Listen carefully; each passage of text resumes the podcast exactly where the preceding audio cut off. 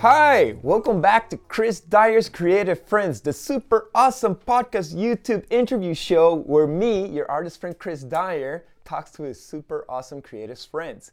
Today, I got the special guest, uh, Mr. Banjo, uh, who's a legendary glass blower.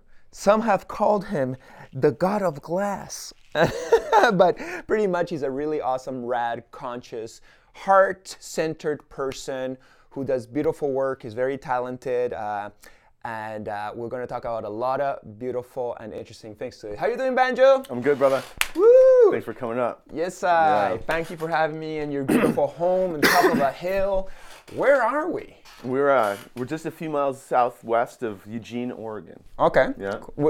Okay, you probably don't want to say the name of the town, but it's like just trees. Oh, Eugene, yeah. It's Eugene Eu- Eugene, Oregon, and yeah, we're you know we're 20 minutes outside of Eugene, up in the hills. That's great. That's Yeah. great that this thing that feels like, you know, countryside, uh, cottage country almost, it's still the city of Eugene. It's the best of both worlds. Yeah. Nice. And you've been here kind of, you moved out here recently, more or less? Four or five years. My wife uh, grew up mostly in Eugene, Okay. and I, I migrated out here from Michigan in '97 and wound up uh, in and around Eugene and Corvallis, the coastal mountains, Willamette Valley. Mm-hmm. Um, that's where I began blowing glass. Was around this area. All right. So this is a, a question I always uh, ask at the beginning of my shows because all the, the people that I interview are, you know, my friends or I know each other a little bit. Um, do you remember how we met? Yeah. Um, gosh, I mean, it, it was online, of course. And I'm trying to think, but I believe I reached out to you first to do uh, um, to, to have to put art on the walls of a show I was doing at the Escalante Gallery. Yeah. If, I, if that's the first time I remember interacting, I think that's the first time I remember I've talking a to you. you know, for many years.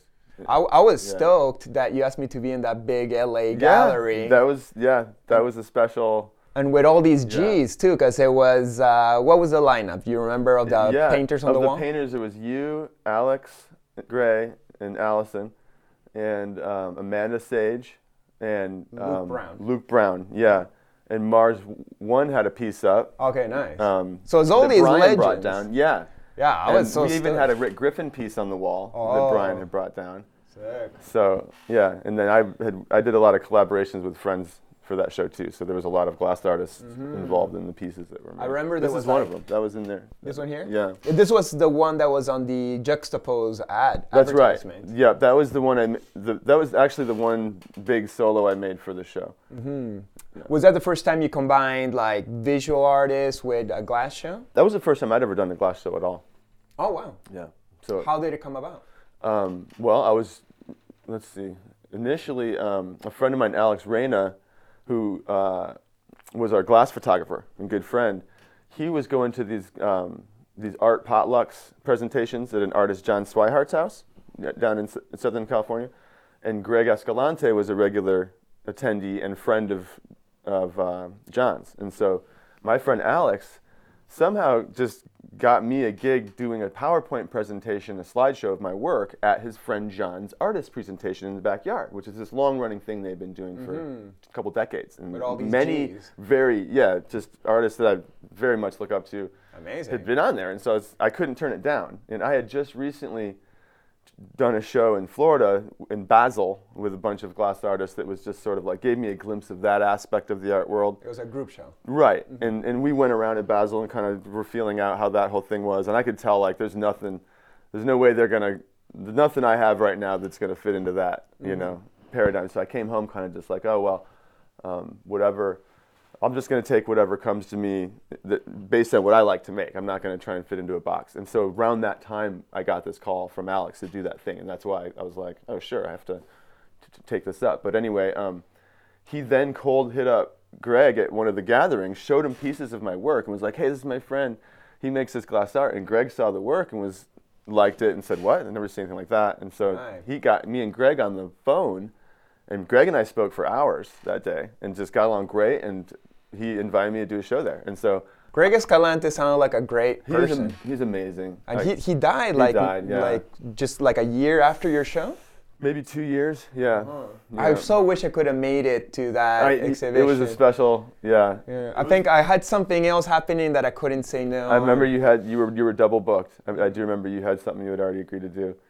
But it um, looked really magical. I'm, I'm happy I sent my boat, which is one of my best amazing. paintings. Yeah, it was amazing. Everybody there, like, to be able to see your work in person, because most of us hadn't seen any of their work in person. But Mm-hmm. you're especially loved among the glass community because glass community is uh, enormously overlaps with the skateboarding community, and so, you know, like everybody kind of grew up with that kind of art. You know, like having a Rob Roskopp board or something. Mm-hmm. And then in, in our generation, yeah, yeah, very much so. In that culture, that blend of two different kind of outlier, you know, street kind of, not the not the mainstream. Rebel culture. Oh yeah, there's huge overlap. So y- you're on more glass shot walls probably than any other artist. You know, I didn't know that, you've but done a few. Like you've can, you know. cool. Well, I'm happy to, to hear that. And uh, then we only really met in person at your birthday a couple months ago when I was visiting Yeah. Eugene, and you had a little gathering with your friends, and you guys were playing like all these bluegrass yeah. instruments. Uh,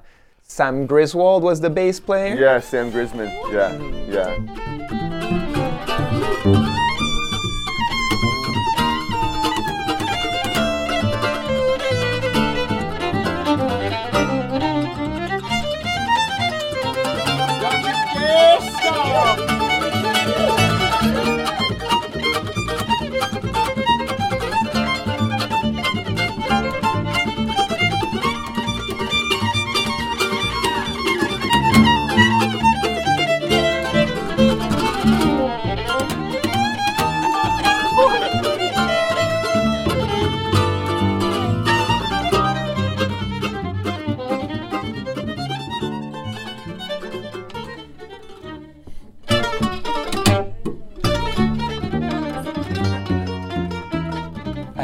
Grisman. He was such a nice guy. Uh, you know, when I met him on your birthday, I was like, oh, what a, what a cool guy. He was all stoked to meet me too. Oh, yeah. And then later on, you, uh, I was told that his dad played with the Grateful Dead. Oh yeah, his dad is, is the, the greatest mandolin player like of all time. Like and he's he's still crushing it now. Oh yeah, he's still But, alive. yeah, he he What's did his all name? the David Grisman. Okay. Yeah, and he was um he played all the mandolin on um, American Beauty, like Ripple and Friend of the Devil, and all of the little mandolin licks and Old in the Way, and you know.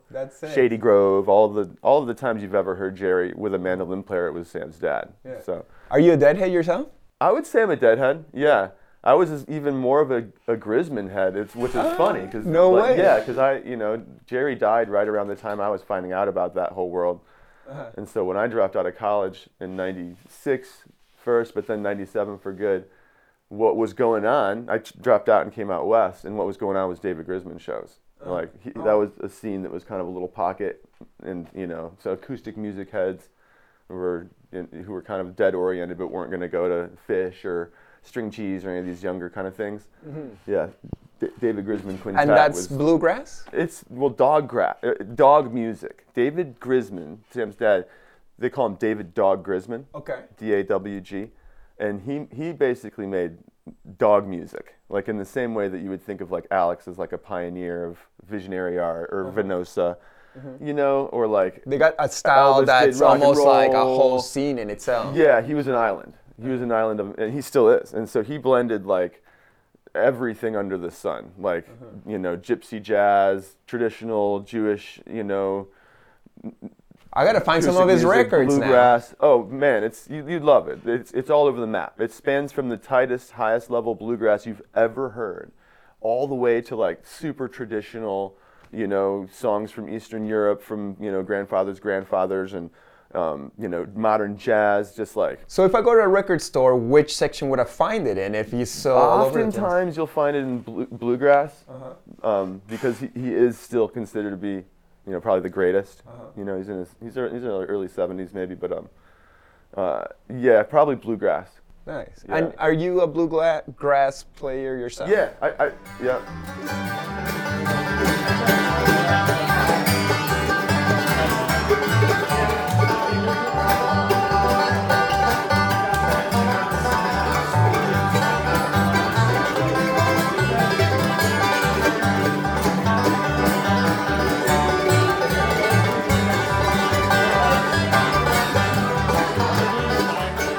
Your main banjo comes from the fact that you play the banjo. Well, it, it came from making banjos. from making Yeah, banjos. yeah, because I um, in my it, when I was in college, I, w- I was st- like in sculpture, and um, I first started making guitars, and then I had an instructor who had made banjos, and he was always talking about it. And he was this burly old um, biker kind of guy. He used to m- make Harley Davidsons and you know fabricate fenders and restore. He was just like the the most capable.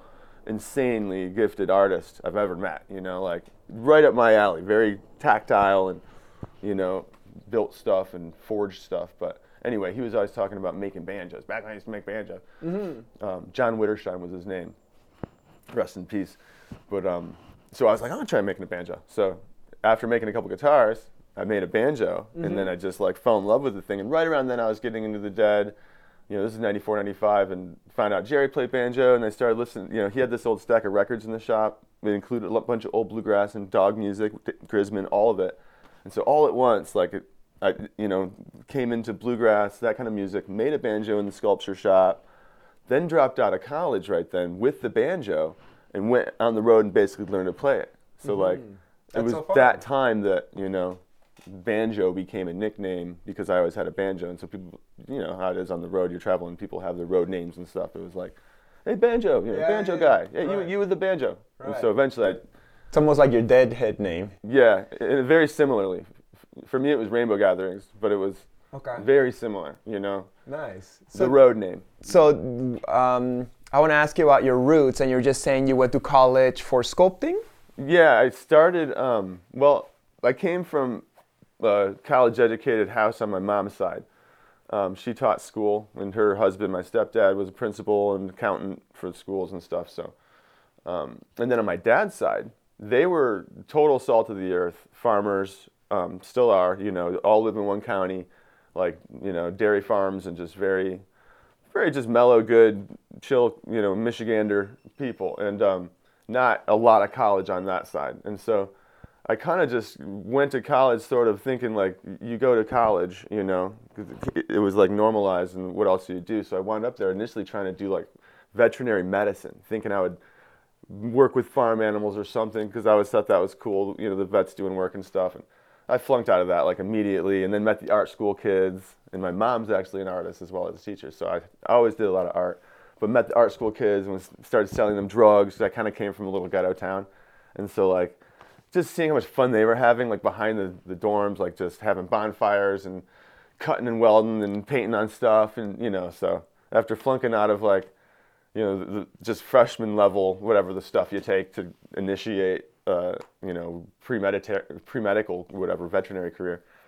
You know, by the midway through, I was like art major, you know, and so Nice. right then I started, you know, But you said you you quit college. yeah, the, I, I went I went to school in '94.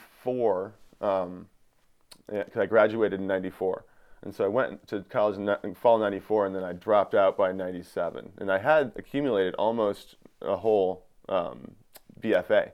Okay. Yeah, um, and I would have had a double major in sculpture and photography. Oh, nice. But I started out after that first semester of flunked pre-veterinary medicine. But from there, I started out with um, art history. So I was art history major for about two years, art history and sculpture together. And I got all the way up from the, the earliest art, cave paintings and red ochre, you know, on the cave wall, mm-hmm. all the way up to around the 1800s. And then I dropped out. So I actually never got schooled at all on any modern art whatsoever. I dropped out of school having known only up to that point and then went traveling and learning. And then psychedelic art and world art were two things that were huge in my life already. So that kind of filled in some blanks. But I didn't really find out about the modern art world until it came knocking at our door as glass, you know, community in the last decade or so. And so mm-hmm. it's been a really funny thing to look back, which like Alex's Mission of Art, that was pretty much one of the textbooks for just contextualizing art and the role of art and the history of it and what it's become and how it's used in today's culture as you know a, a way to bond in the same way that humans have always created art as a way to bond and express you know the infinite. Beautiful. So you quit college and after almost graduating Yeah. and you also mentioned that you went to rainbow gatherings did the rainbow gatherings and whatever you learned there get in the way of your oh, formal education Oh, Definitely, yeah. thankfully, yes. Like they, I in ninety, yeah, I think it was ninety five. I had friends that were going to gatherings, Mm-hmm. and um, and that's so that's what I'd heard about. It's like, what? There's a bunch of people camping in the woods. And no then- money Right. yeah Yeah. just and- being free Yep. So and that was like I said, you know, that was right around when Jerry died. And where so were these rainbow gatherings They were they're in national forests all around the world. Well, here like, we call them national forests, but they occur all over the world. Right. These gatherings, but in, in the U.S. they happen in national forests somewhere. Okay. ba- basically, word of mouth, people show up. you went to a few Gather. in different places Yeah. Oh, all over the country. i went to a few in quebec yeah. Oh, there, oh yeah. was, there was an international one in quebec too yes. at one point I think I remember hearing about that. that was like 2004 Yeah. Yeah, it was like it was basically a it was like a they call themselves an, an organization and it, it came about from Vietnam vets and just sort of board dissenters in the early 70s getting together to pray for peace on the 4th of July. And so the, mm. the early infrastructure like rather than celebrating fireworks and stuff, it was a place when all of these kind of early back to the land hippies were coming back all damaged from Nam and stuff.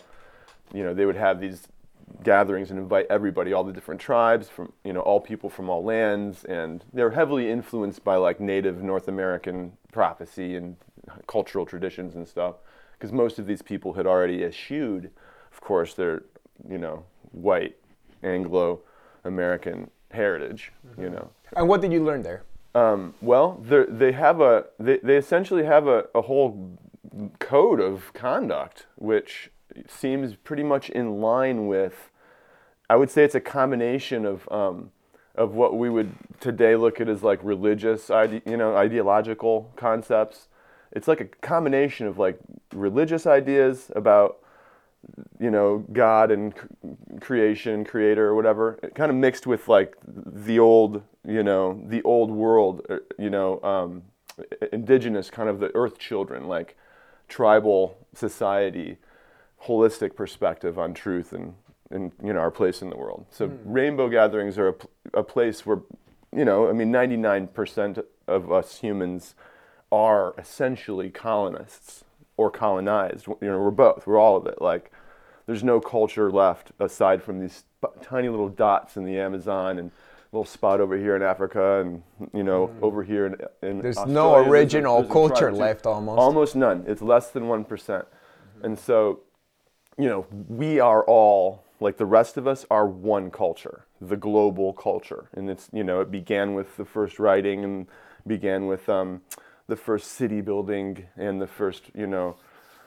mathematics and all of these different things that you know the symbology and the codification of the world and to rational you know uh, linear So it changed your perspective of yeah, oh, it at. completely changed my perspective because it was like a healing. You know, people were there. They started that. Uh, they started that up as a response to really kind of damage I think that had been occurred. You know, on personal level for me. Like I went there just with the usual amount of, you know, trauma and and hits that any normal you know Western kid just grows up getting. You know, from culture and all of the messages we hear from school and you know pop culture and media and, And all that that made you like quit college?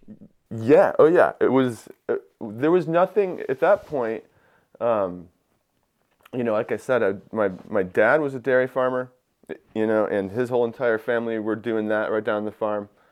And very just salt of the earth very luddite you know. And then my mom that side they were you know this is southern michigan very industrialized very multicultural and really awesome urban and also very kind of d- disconnected from the land and from earth. And so there was a sense of disconnection among my conservative um, you know side of the family the dad side where i would spend weekends and summers and holidays and stuff there was a disconnection between them and the rest of the world, the rest of culture, the rest of all the beautiful things that occur everywhere. You know, like they're, you know, they were small, like cultural pocket of, you know, the conservative Americans or whatever. And then my mom's side, where I grew up and was mainly informed by, like, grew up breakdancing and, you know, skateboarding and everything else, like running around, dodging crackheads, you know, just the most, you know, all of the things that city throws at you, you know, and then all the shit in between too, from just like being on the edge of it or having friends that were out, you know, all the levels of Babylon in a sense. So it's like there was something disconnected there too. Like it was too disconnected from Earth, and so neither one of those stories could hold me. When I found the gatherings, there was everybody there was pretty much like, yeah, we don't go for any of that shit. Right. For the most part, I mean, it, everybody brought with everybody brings. It's like a lot. It's like any festival or anything. Only there wasn't like a band playing that everybody's like paying money to go see. You know, It's it like a was- real rootsy Burning Man Uh, with yeah. less hype. yeah, yeah, it's a free Burning Man where the, the, the principles of it are no no. I mean, nowadays it's a little different. So I can't, you know, I speak of these halcyon days of rainbows, which it changed throughout the 2000s and the teen years be- because of visionary culture and because of Burning Man culture and all that. Um, that kind of siphoned off all of the good, bushy, bright-eyed, upper middle class college kids, you know.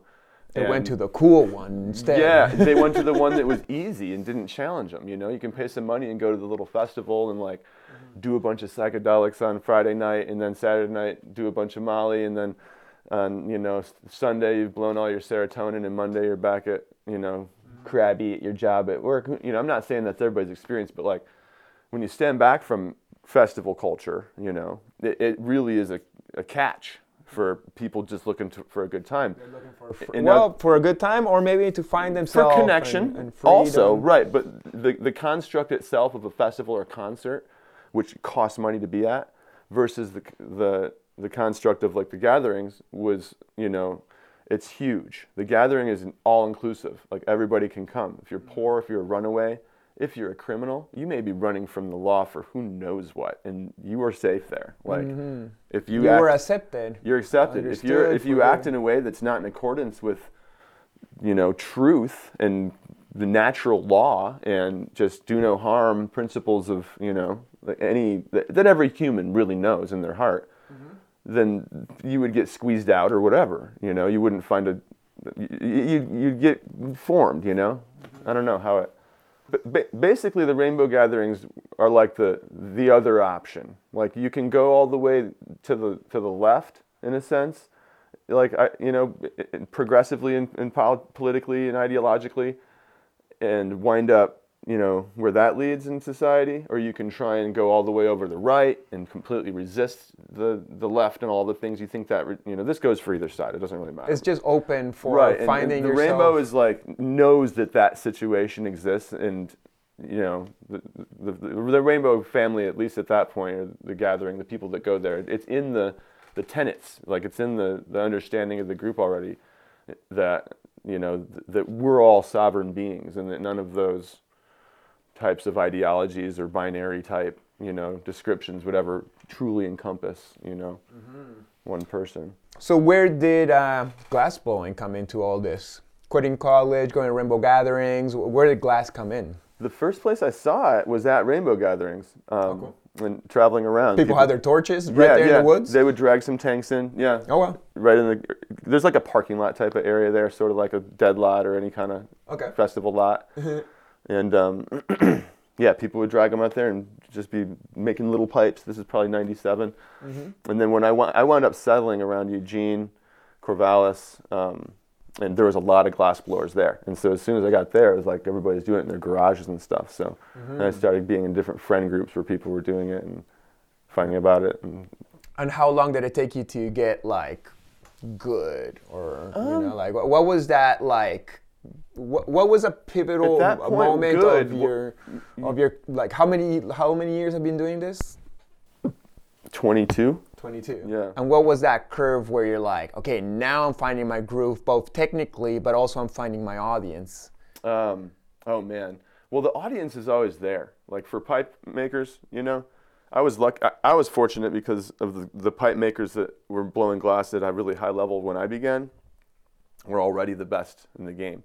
And so I was lucky enough to just be around the people who were doing the best work, Mm-hmm. and I was influenced by it directly because I got to see the pieces and talk to them and get little tidbits. of That was here in them. Oregon or in yeah, Cali? yeah, yeah. Oh yeah, definitely. Um, Eugene and Corvallis, Oregon. Was Who were your uh, mentors? Well, my, my, I learned from uh, a kid, Levi Beard, and he was young, like high school dropout.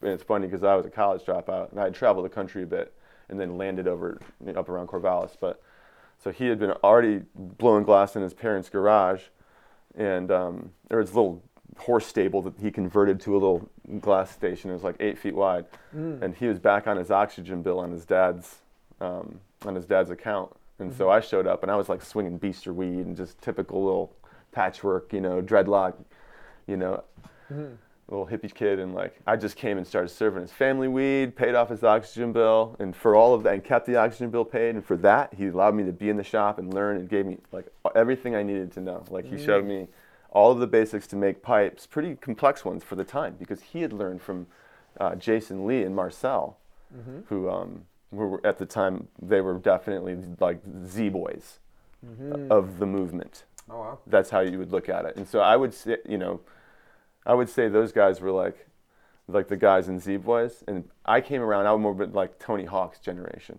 Right. You know what I mean? Bones Brigade. Yep, absolutely. Yeah, yeah. Or Hokus Pokus stuff, you know, like where like Marcel, Jason Lee, Clinton, Pedro, um, Ezra. Marcel would be Jason Lee.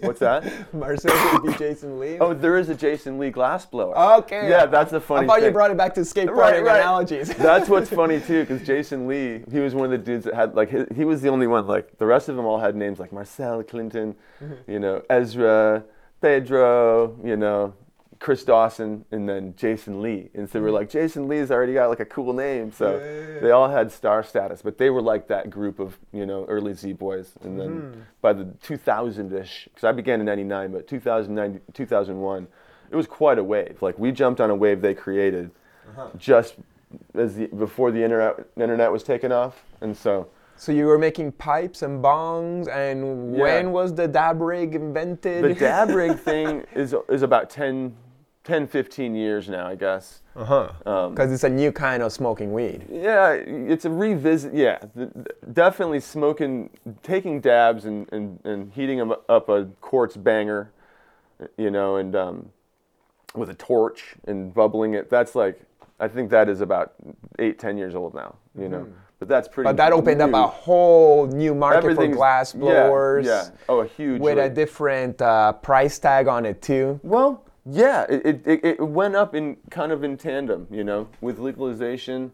Are, are bongs as expensive as dab rigs? Or dab rigs is a whole different universe? It's pretty of- much this. It's the same on a lot of levels, but like, uh, like up into a certain price point. But then there's a certain price point where there's very few bongs. There's very few marijuana or flower pipes above a certain point. You know, so all of the What, most. what's the, the the roof for a price for a bong per se? Well, for like a like a flower pipe. What's yeah for a, yeah for, for, for just flower. for- yeah. Y- You know, right now, commonly you won't see a flower pipe much more than five grand, Mm-hmm. ten grand. You know, and that would that's pretty. It's not like every day even. That's if someone who It's like the well-known- bongest of the bongest. yeah, well, there's a lot of sweet work, but like. There, there's there's there's hash pipes, there's dab rigs going for five or ten grand like every day, all day. Right, that's so like the, a- the like amount of right and bottom. That's, yeah, yeah. It's I wouldn't say bottom, but it's it's the mid for sure. You know, four figures is, is a solid middle. And what's the what's the roof for a dab rig? Um, I guess I you know a couple have sold for over a hundred.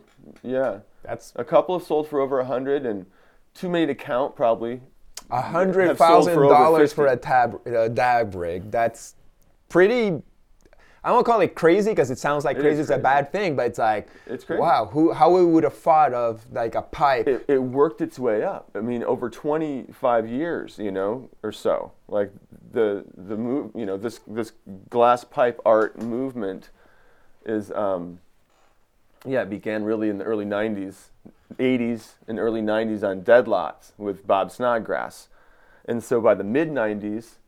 Um, and Bob had a few um, apprentices. He had Hugh, and um, he was his first one, I think. Uh, but like just lots of different. Yeah, Bob had lots of different apprentices, but like by the mid '90s, late '90s, Marcel, Clinton, Jason, Pedro, Ezra.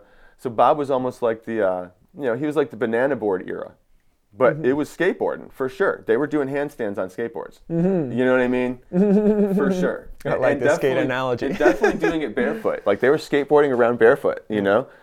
And so when Marcel and Clinton and Jason and Pedro and Ezra, Chris Dawson came around, you know, they're like the Fab Five. Like And Marcel is the Marcel from the that's your Marcel. Collective. Yeah, Okay, yeah, yeah, He was one of the original like Z Boys, Cool. and they went. They Our were like, former uh, guest from the last episode. Check him out. yeah, Marcel's great. He's one of my early heroes, and he's a granddaddy in a sense to to my craft because he taught the dude that taught me.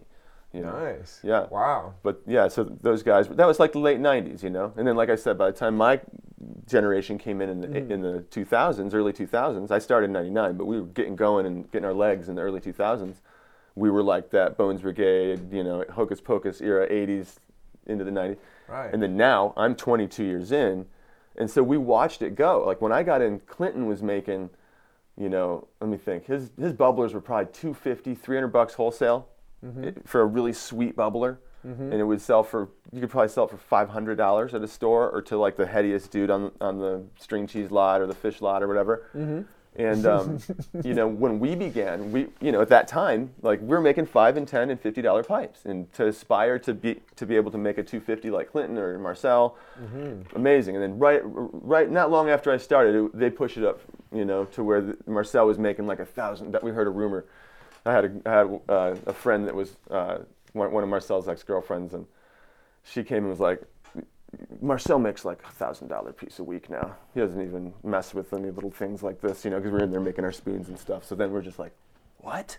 So that became the new goal, you know. Wow. Not that it was it immediately. It was a able to be step in the ladder. Every step of the way. This is Mm-hmm. back in 2000. So in 2000, Marcel and Clinton and those guys, 2001. By then they were probably getting. They were the they were the high level, and they were probably getting four, five, six grand out of like a really sweet big flower pipe. You know. Mm-hmm. Thank you. Yeah, thank you. Um, wow. So, So, it crept up slowly. There were never any really big jumps. When Dab rigs came, Mm-hmm. it, it, it built strength and kept growing faster, but Mm-hmm. it never went from like five to 20. It just, it was step at Yeah, a, one step at a time in step at a 20 time. years. Uh, what do you think is that brought it up to those prices? Just the quality of artistry. You're smoking out of a beautiful art sculpture, pretty much that's functional. it's a um, combination. It's a combination of a lot of factors. The legalization of marijuana, going across the country, dabs, hash, like people making slabs. All of a sudden, you know, you had dispensaries everywhere popped up that could legally legally bring in herb money. So they, you know, all the money that started generating around there would get spent on glass, lots of it, you know, for luxury like cars, trips, glass, of course. So you know, that jacked the price up, and um, and then the, also the, the the the smuggle ability of slabs. You all of a sudden could just smuggle like tens of thousands of dollars worth of hash flying around, doesn't stink, like stack it up, you know, a lot different than big old bulky pounds from, you know, my day. So like, or the early days. That also affected it, you know. So that just brought more money to All the kinds growers. of it. More money, more attention, all of it. Yeah, the hash is like, So the, the people who buy these pipes are like the actually owners of farms or weed brands who just want to smoke in the most elegant way. It- It's almost like having the nicest Ro- Rolex or chain, You know. but they're like smoking out of the the most flowery, crazy banjo pipe. Whenever I see somebody smoking out of a banjo pipe, I'm like, damn, you're a baller. you know, it, it, cha- it it's funny how diverse the how diverse the, the, the, the, the base is, you know. It, it does go all the way from the farmer to the processor to the person that uh, merchandises it. You know, I mean, there's people taking chances who are totally in the black market area that are, you know, doing stuff and they're, they're part of the market. And there's people who are going entirely through the, you know, the legitimate legal routes and all kinds of legal money's coming in.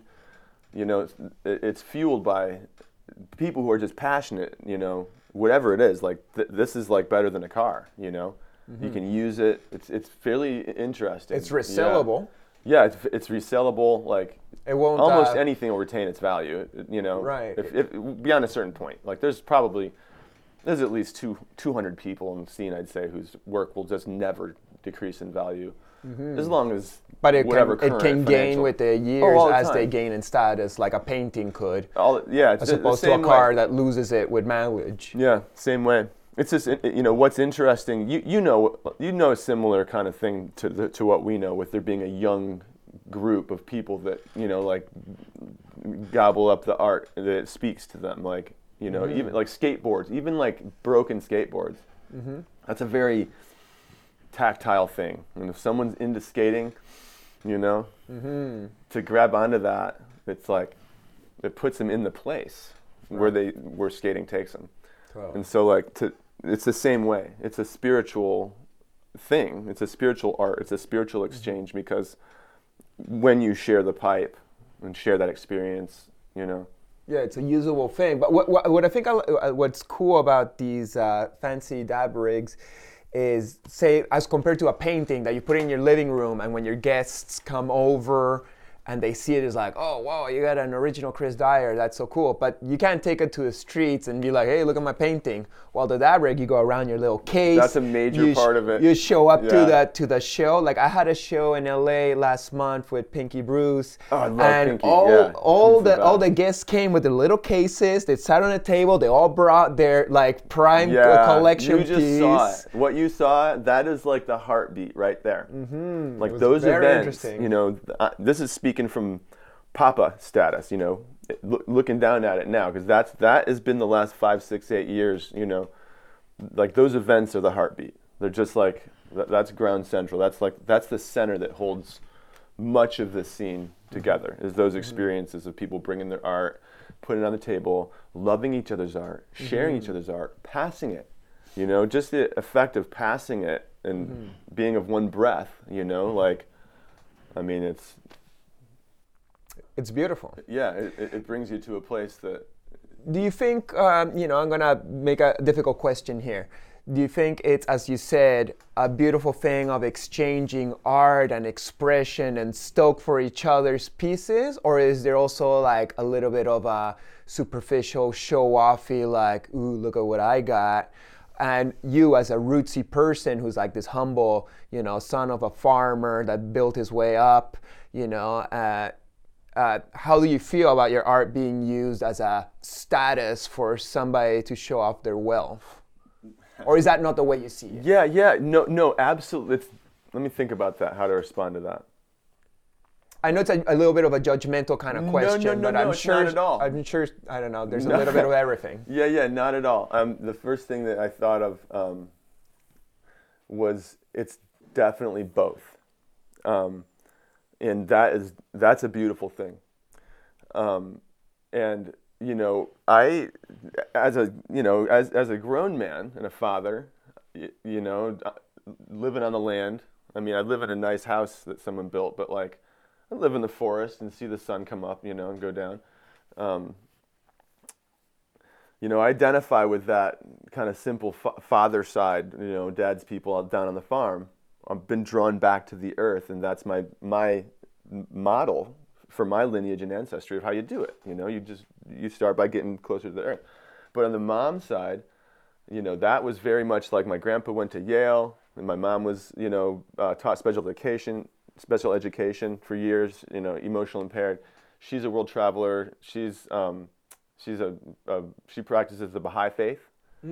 So I which is up- a which is a religion of all religions. Almost. yeah, they they recognize the the divinity of all of the the different prophets, and so it's a religion that emerged out of Shiite Islam in the 1800s, in the early 1800s, and they Baha'u'llah um, was the prophet, and he basically taught that um, that all of the manifestations of God all speak of and honor the same one truth, the same one God So your mom influenced you into my mom oneness. way huge so i was i grew up in that environment m- more but it was still you know it was still very city oriented you know like it was very uh, civilizationally oriented. It was still a monotheistic religion. You know, it didn't it didn't really have a lot to offer about connecting with the the body and the earth and reality because it was a very emancipatory. You know, up into the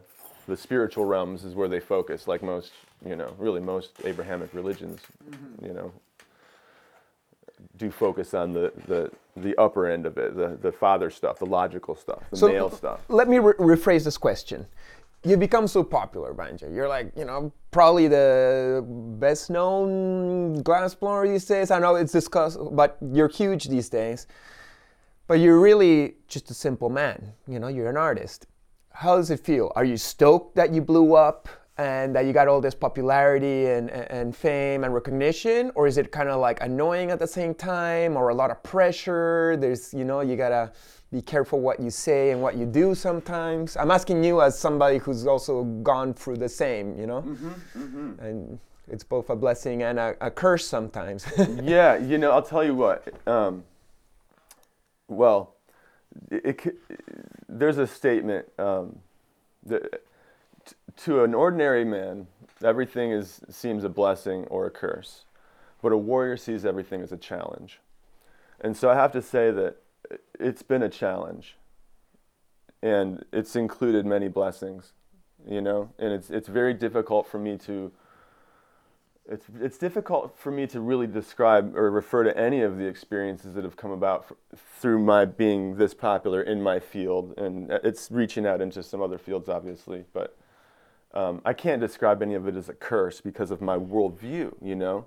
I see it, I see those things as challenges. You know, I, I believe that everything that happens to us happens for our enlightenment mm. or for our enjoyment Beautiful. or both. Mm-hmm. And so even the things that um, present as challenges or curses, or it's been a fucking curse at times. So you know, don't get me wrong, but I, I you know, I can't rest with that being the description. You know, so it's it's yes, it's yes in both. You mm-hmm. know, and, and it's like. I, the, the the further I go with it, the, and the um, the more I realize it's like, it's a platform. Um, it, it's a plate that that I can serve a ministry on, and the the more the plate gets developed, it's like the more I'm my I'm I I feel called to develop you know myself and what it is that I'm here on earth to share, so that I could serve that on on that plate. Mm, beautiful, man. Woo! Thanks for doing the work. So, as as we were talking, glass has been growing both in technicality, in beauty, in price range. How much bigger do you see both yourself as an individual artist and the whole scene growing? Like, uh, how much more is it going to flower?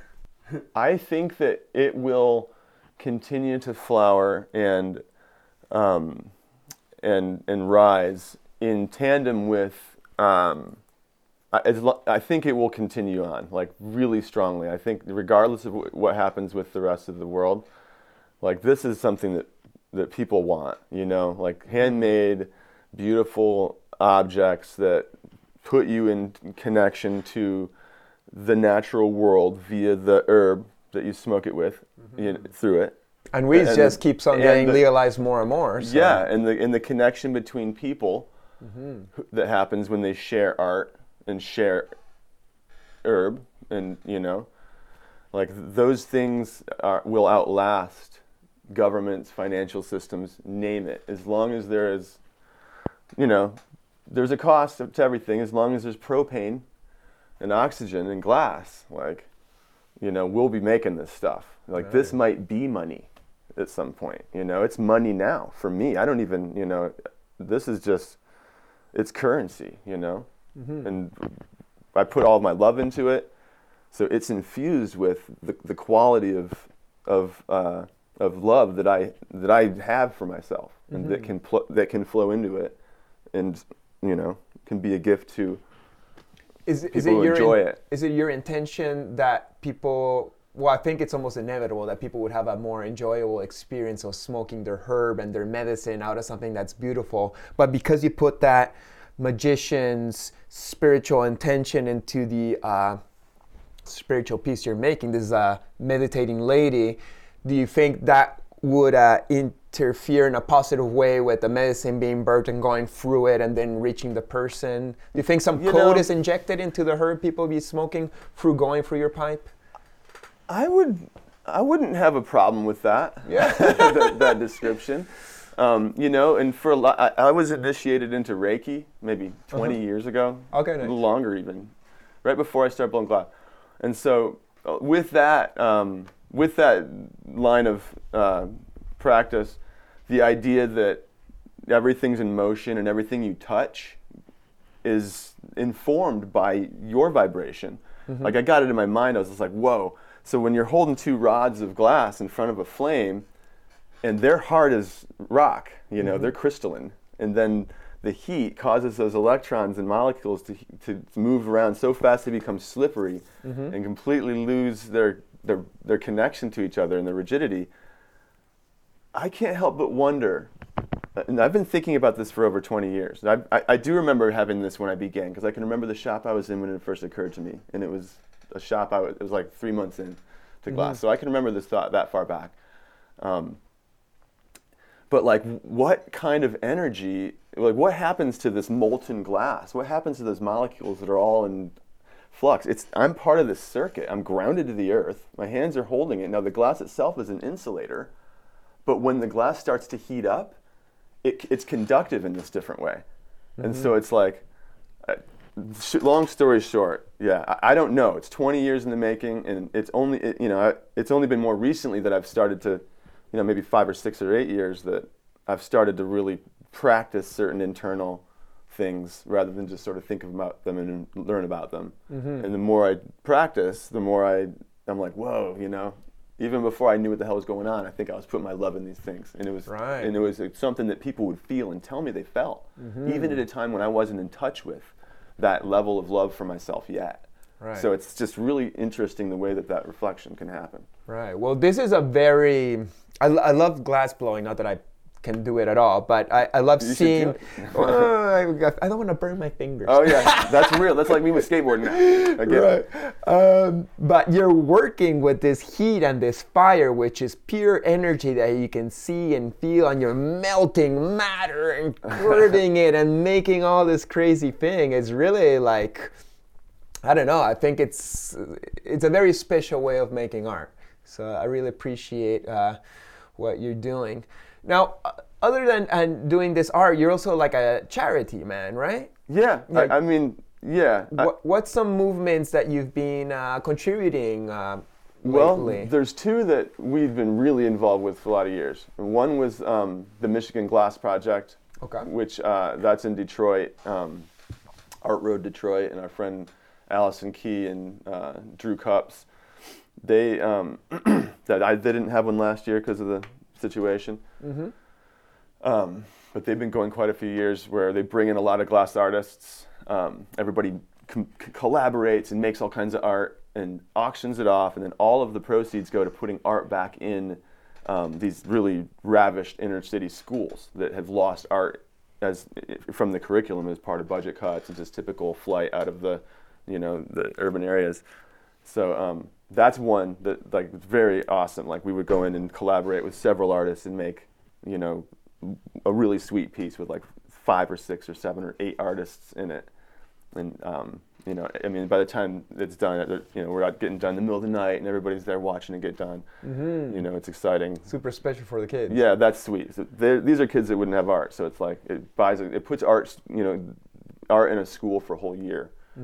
That's one, and then another one uh, we do work with um, uh, this group uh, Imado, which is a group in Kenya that is fighting to or working to end uh, female me- uh, female genital mutilation, FGM, um, and help them basically uh, not have to succumb to the early marriage and be kind of bartered as you know it's it's it's rough over there. The Maasai people are par- are pastoral pastoral you know herders and the lands keep getting encroached on so it's like you know the cattle and it, it's the customs of young young marriage and you know clitorectomies and cutting the Whoa. it's dude, it's so it's so fucking brutal. But like my my aunt um, is an awesome lady, my aunt Beth, and she's gone around the world helping different groups, you know, from the ground up, real grassroots. And this is a group that she became aligned with a few years ago.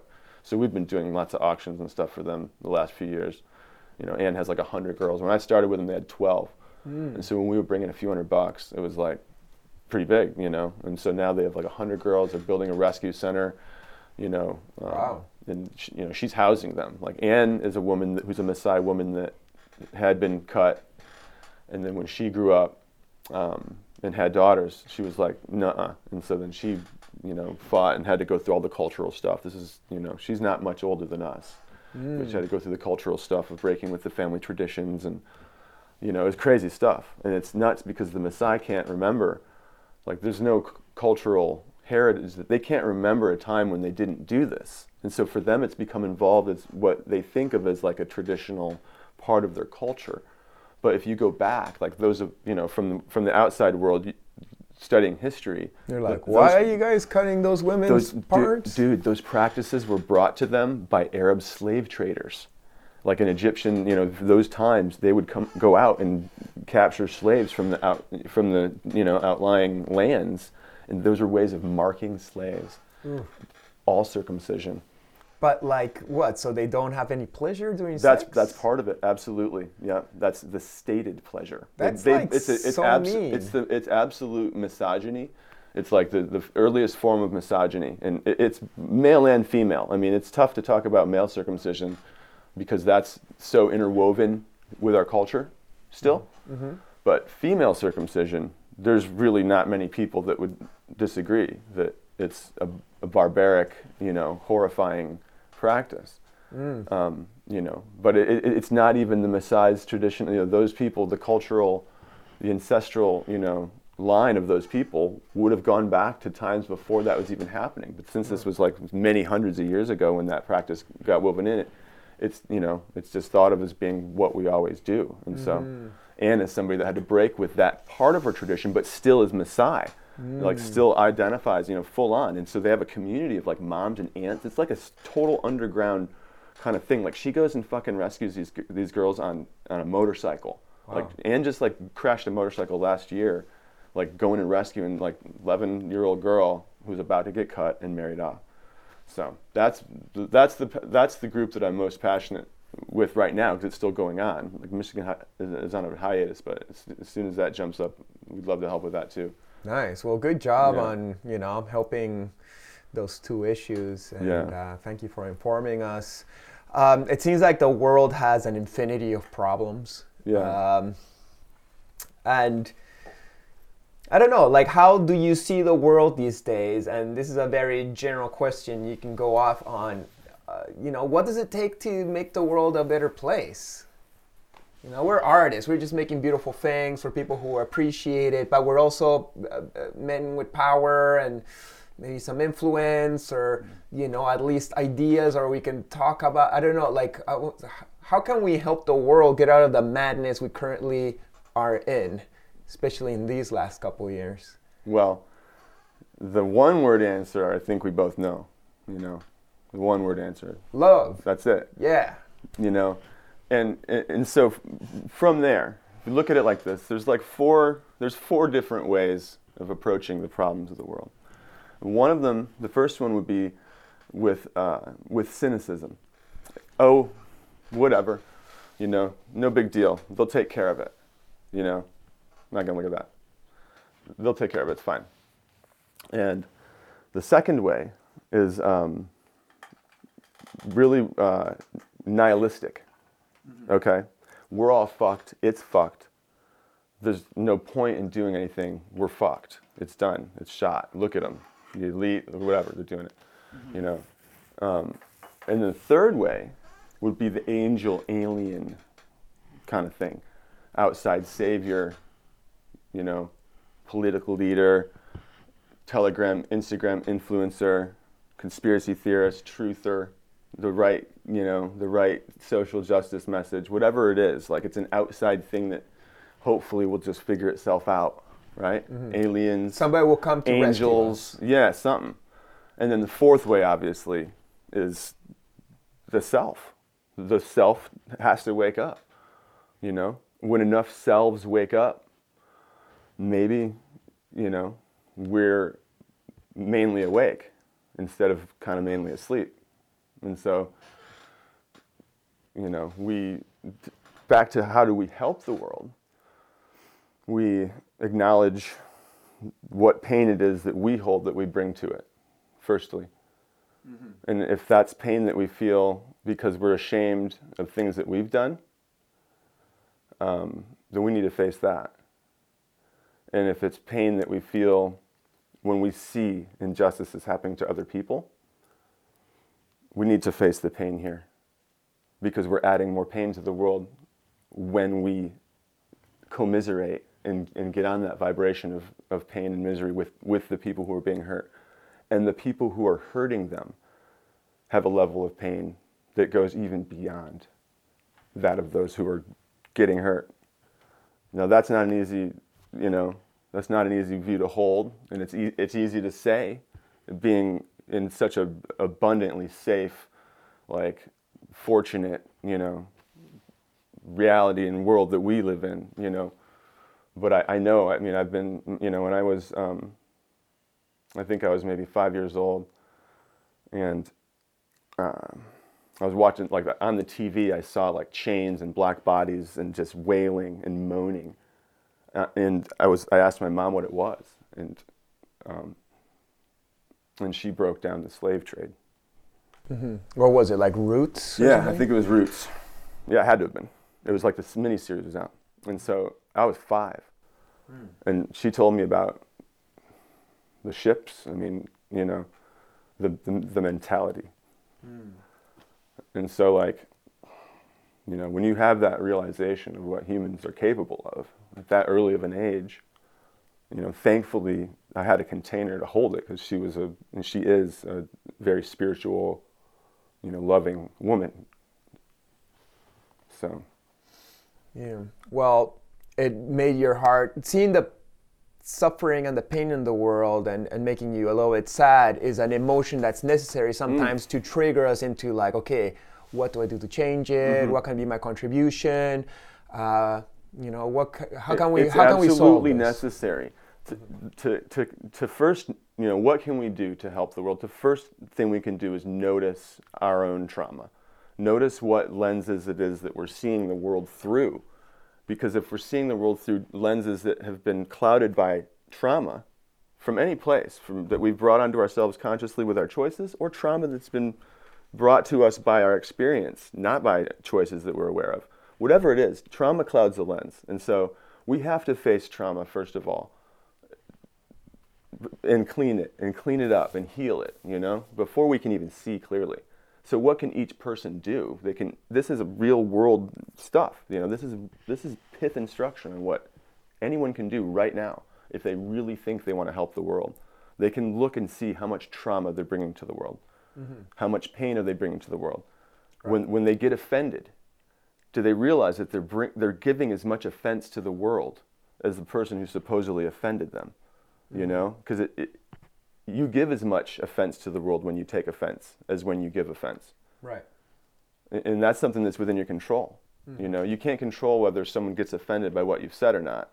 You can say nothing. That's a safe way. right. But you can't control whether someone gets offended or not. But you can absolutely control whether you get offended or not by what they say. You could end the, the chain of pain That's it. in yourself. It's like, okay, they did something that triggered me, but I'm just gonna be like, sit with it, see why it triggers me, and see how I can resolve that and be okay with it, and allow that person to be whoever they want, That's think it. wherever they, Yeah. they believe, and That's it. do my thing and go on with peace and keep on shining love. yes, absolutely. As opposed to attacking back because they just fucked with my own perspective of reality. This is how it is. I'm going to tell you what. It's, Not that I know the truth it's, anyway. It's more potent.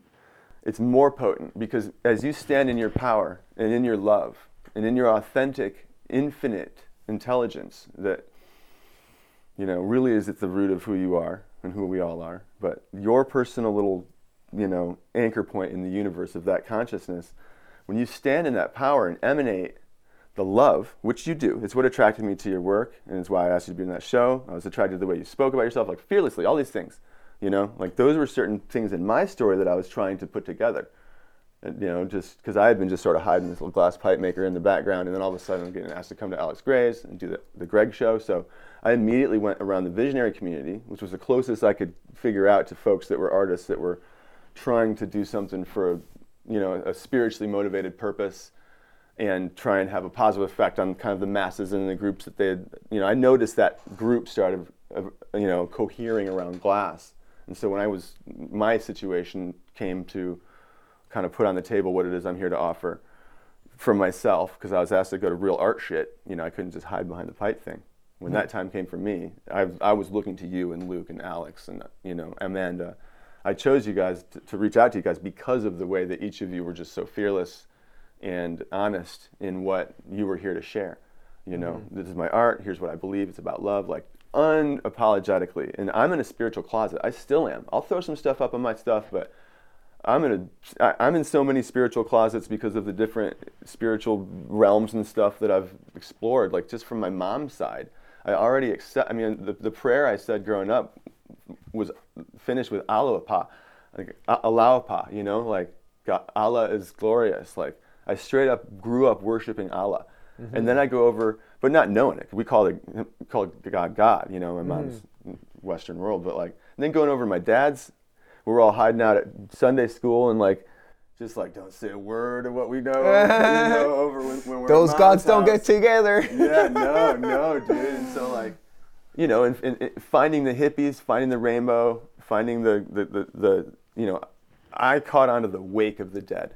That ship was over, already sailed when I showed up, but the wake was there, and somehow I was lucky enough to get caught in it. And the, the mentors and elders that I ran into were those early back to the lander, drop out of society type, you know, mm-hmm. outlaw hippie wooks, you know, lot, just total lot lords, you know, hmm. The- at a time when I probably, most of my contemporaries, my age, were kind of went off and ran into Phish and Burning Man. And, and so, and I started having all these kids and stuff, so it kind of grounded me. And then glass, and it was just like, you know, So you've just all you're bringing it back to the beginning where you know you have faith in the future because you've seen yourself change throughout the years and grow, Oh, and um, that's a really good way to put it. you know see that uh, both ourselves as imperfect human beings. Uh, What do you mean by that? well, we're perfect in our I know, imperfection, just of giving you a hard course. But as still developing. But we're still got room, room for growth. For me to think that I'm. I'm done, it would be very foolish.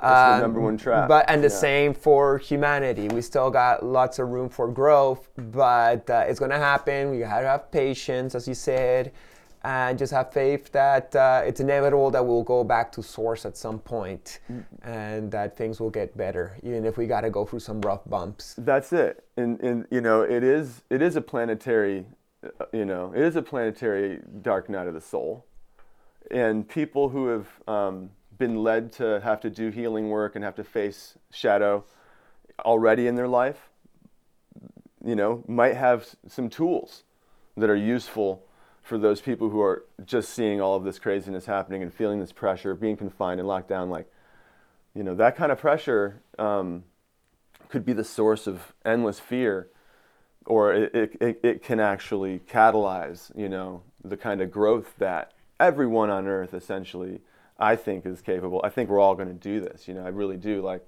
um, I don't have any. I don't have any fears about any of this. I'm not afraid of them coming and trying to vax my family. I mean, it's just fucking ridiculous. They don't have, they don't have any, you know, they don't have the, the manpower. They don't, they don't have the, I don't even think they have the intention, you know? The whole game for them is to fool you into wanting it. I mean, let's be real. It's been a year and a half since all this shit's been going on, and it's been just a few months since the vax rolled out. I should say wax or something so we don't get, I don't know. It's been just, it's been just a, it, the thing. It's been just a few months since the thing rolled out. It's been a year and a half that, you know, everybody's, we've been on this whole page of, you know, global situation, whatever you want to call it. But it's been just, it's been a few months since the thing was released. I've seen like, and you and me, we both, I know we both, you know, look down all the same crazy rabbit holes, you know, and we just see what people are putting out there. I like to look and see and look for overlap. I, I, you know, I come from the left. I come from a progressive leftist background.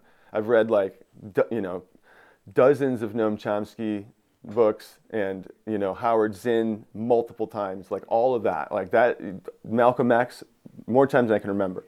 You know, like all of these Mm, James Baldwin. I mean, all these fundamental like people. Alex Haley. Alex Haley's other writings besides Roots are just like mind blowing. You know, like mm-hmm. I mean. I grew up in a really diverse place, and the books that were put in front of us were all over the place. Louisa May Alcott and Maya Angelou, like the, all of that stuff, like informed. You know, I, I come from a, you know, then going into the hippie stuff with the Earth First and the Save the Forest and the people chained into trees and the trees sitting and that. You know, I didn't go to that level quite, but Rainbow, that was that. It was all outlaw, and that was one of the factions. There was overlap there. Mm-hmm. So when I come into this sort of situation now, and and notice how things have flipped in 10, 20 years where the conspiracy theorists are 10, on the 20 right. years or two years even. Wh- What were you calling it? Up, uh, Order 55 or something? Oh, like the Jedi thing. Like in Star Wars, where the Jedi's, you know, they were like, From the from the prequels, at the end of the three first movies, you know, the Republic soldiers who had been fighting the Clone Wars, they were all the good guys fighting aside the Jedi's, and all of a sudden, the Republic turns into the Empire. You know, and the the leader of the good guys turns out to be the biggest bad guy, and turns the flip, the switch, and now every, every good soldier's a stormtrooper working for evil, and they kill all the Jedi. yeah, they hunt him down. That was like what Operative 55, Order 66. Order 66. Yeah, it's funny with the numerology, with Hollywood always dropping the uh, reveals too. Ooh, damn. But think about this: the Jedi's were like revered. They were like the peacekeepers of the galaxy, and they directed the clones around. Mm-hmm. And then after clone, the Order 66, the clones just doo doo doo, turned on all the Jedi's and chased them off into the different parts of the galaxy.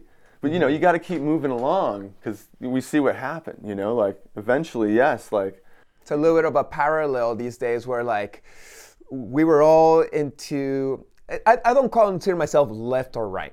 But I would say in general I was always more into like the left side and power to the people and all of a sudden just seems things have been like just changed in a weird way where I was like, whoa, like I'm like starting to resonate with a lot of things on the right too, where I just want sovereignty and to be left alone and the right to just do my thing without being peer pressured or guilt tripped into some ideology. Um, I, I, I love the good intentions of a politically correct world and that we all want to make everybody feel included and, and, and or, or not insulted sometimes I feel like it's what you're saying earlier in the interview, you know, like why are we all getting so insulted about something and then throwing the insult back? It's like a back and forth two sides attack as opposed to being like, hey, just be nice and don't f- fuck with somebody. And if you feel insulted, see like, oh, did they have bad intentions to insult you? And do you got insulted back as a retaliation? Or maybe they didn't know the new word that they should have had because maybe they weren't informed. Like, how can we understand each other with love and compassion and, and just keep on a conversation that's like, hey, like this particular word hurts me and let's try our best not to hurt each other. You know, like Yeah. always being friendly. yeah, we well, It's supposed to be two sides fighting we, nonstop. we have to get to know our mind first. We have to get, we have to know our mind. We have to notice when our mind opposes or agrees or braces against an idea that it hears. And if you're speaking with somebody who's really wound up and really passionate about their idea, and if you know if you don't share that idea, just their energy is if you're not aware, if you haven't done the work of becoming aware of your own mind and your heart and your emotions and stuff, which we all we know this this work exists, but if you've never done any at all, then you're probably always going to just get triggered into your spot of defense to hold your ground when you feel their energy being defensive, you know, you, you defend against it. So it's like, you know, we, we don't want to make up our mind. We want to seek disconfirmation. We want to, you know, I- we, for me, I know that every, I, I do, I know that every human is, is a beautiful divine spark of, you know, divine energy. I, I don't see any difference, you know, I, I mm-hmm. the more someone is in struggle, you know, the, the more my heart pours out to them. This culture's been engineered. I mean, the, the, sign, the signifying features of our culture are that we, I mean, we're mm-hmm. taught from the very beginning to obey authority, you know, rather than to like uh, find out for ourselves. And mm-hmm. so that's that is not coherent with our genetic, ancestral, biological, neurological makeup. You know, it's in opposition to it. Like our natural, it took us millions of years to get here, and our natural uh, ability to determine truth and what's right in the world was developed in the same way that the frogs and the caterpillars and the and the tree and the, you know, the sea moss figured out how to deal with their environment. You know, that's the truth. We each possess that ability to know the truth. We are. There's nothing to know but truth. You know, Uh, there's nothing that is not God, according to the definitions I've ever read of God. You know, Everything. everything. It- so the universe is always perfect in its architecture and in its geometry at all times. You know, like um, the wind blows a, a- tree and the tree falls down and kills a baby ra- rabbit. You know, and and then some maggots go in on the baby rabbit. And then those turn to flies that feed some frog. that Some little kid catches in the pond, and he's got a little frog, takes it up. You know, and the wind's blowing that day. Mm-hmm. Now, who are we going to curse? The tree? We're going to curse the wind? You know, like curse the maggot? Everything All is perfect. everything. Yeah. Um, when I go into the space of ayahuasca, sometimes I realize that there's nothing bad because the bad is also good as God trying to observe itself from all these different perspectives and as what we consider to be bad or painful or discomfort, that as, is as much important the equation as the joy and the love and the and it's all just trying to find the three dimensionality of the physical realm that he, it, everything had to put himself in in order to experience it. Absolutely. I think So that it's I- all blessings at I, the end of the day. I totally agree. That's a beautiful way to look at it. Um, I heard that uh, someone say once that God is has uh, personality identity disorder, and we are God's alters.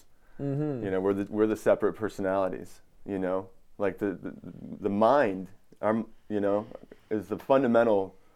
You know, that's like the, the, the fundamental ground of what we can figure out and talk about at least the operating system. it has to come through here for us to even talk about it. You know, but we think of us like the, the, the, the river of consciousness and uh, the whirlpools in the river. Like we're the different minds, but we're there's, we're not really anything.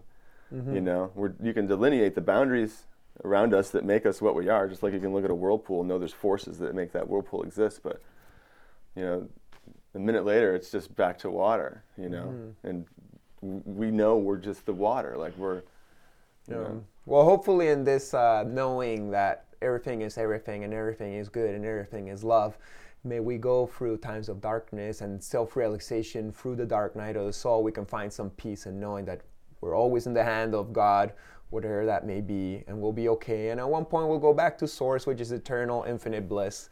And uh, this video game was enjoyed for what it was. And we'll- Absolutely. and we'll still try our best to Yeah, do yeah. what feels good from our heart and what's connected to to that part. Well, um, all my cameras are dying on me, uh, so I'm gonna I think we're gonna. I hope we can pull an hour out of that somewhere. Oh, we'll use it all. Uh, it's a beautiful conversation. Thank you so much, Banjo. yes, brother. Yeah. And uh, thank you guys for. Um, wi- is this camera still working, John? Okay. And thank you guys for watching. Uh, please make sure to like, subscribe, comment if you any of this conversation resonated with you, and I'll see you next week. Blessings! Woo! LSD taught me how to see stuff. Uh, aside from psychic revelations and visiting with God and coming to grips with the idea of dying and all that other good stuff LSD can help you out with, it taught me visually how to look at stuff, how to analyze colors, how to see patterns, you know, in waves or tree branches or leaves or veins or erosion, all that kind of stuff. Um, it taught you how to look at it, really understand it, see, see nature. And we used to take it all the time, every weekend, and hitchhike down to San Francisco and go see bands, you know, the Grateful Dead and the Starship, or not Starship, that was the airplane then. Right. And all the San Francisco bands, we'd save our lunch money. It was only 350 to get in. Hmm. So if you saved up, if you could scrape up five bucks a week, you could get a hit of acid and your thumb, get down to San Francisco and go to a show. So make sure to subscribe, like, and everything else. Big thanks and see you next week. Peace.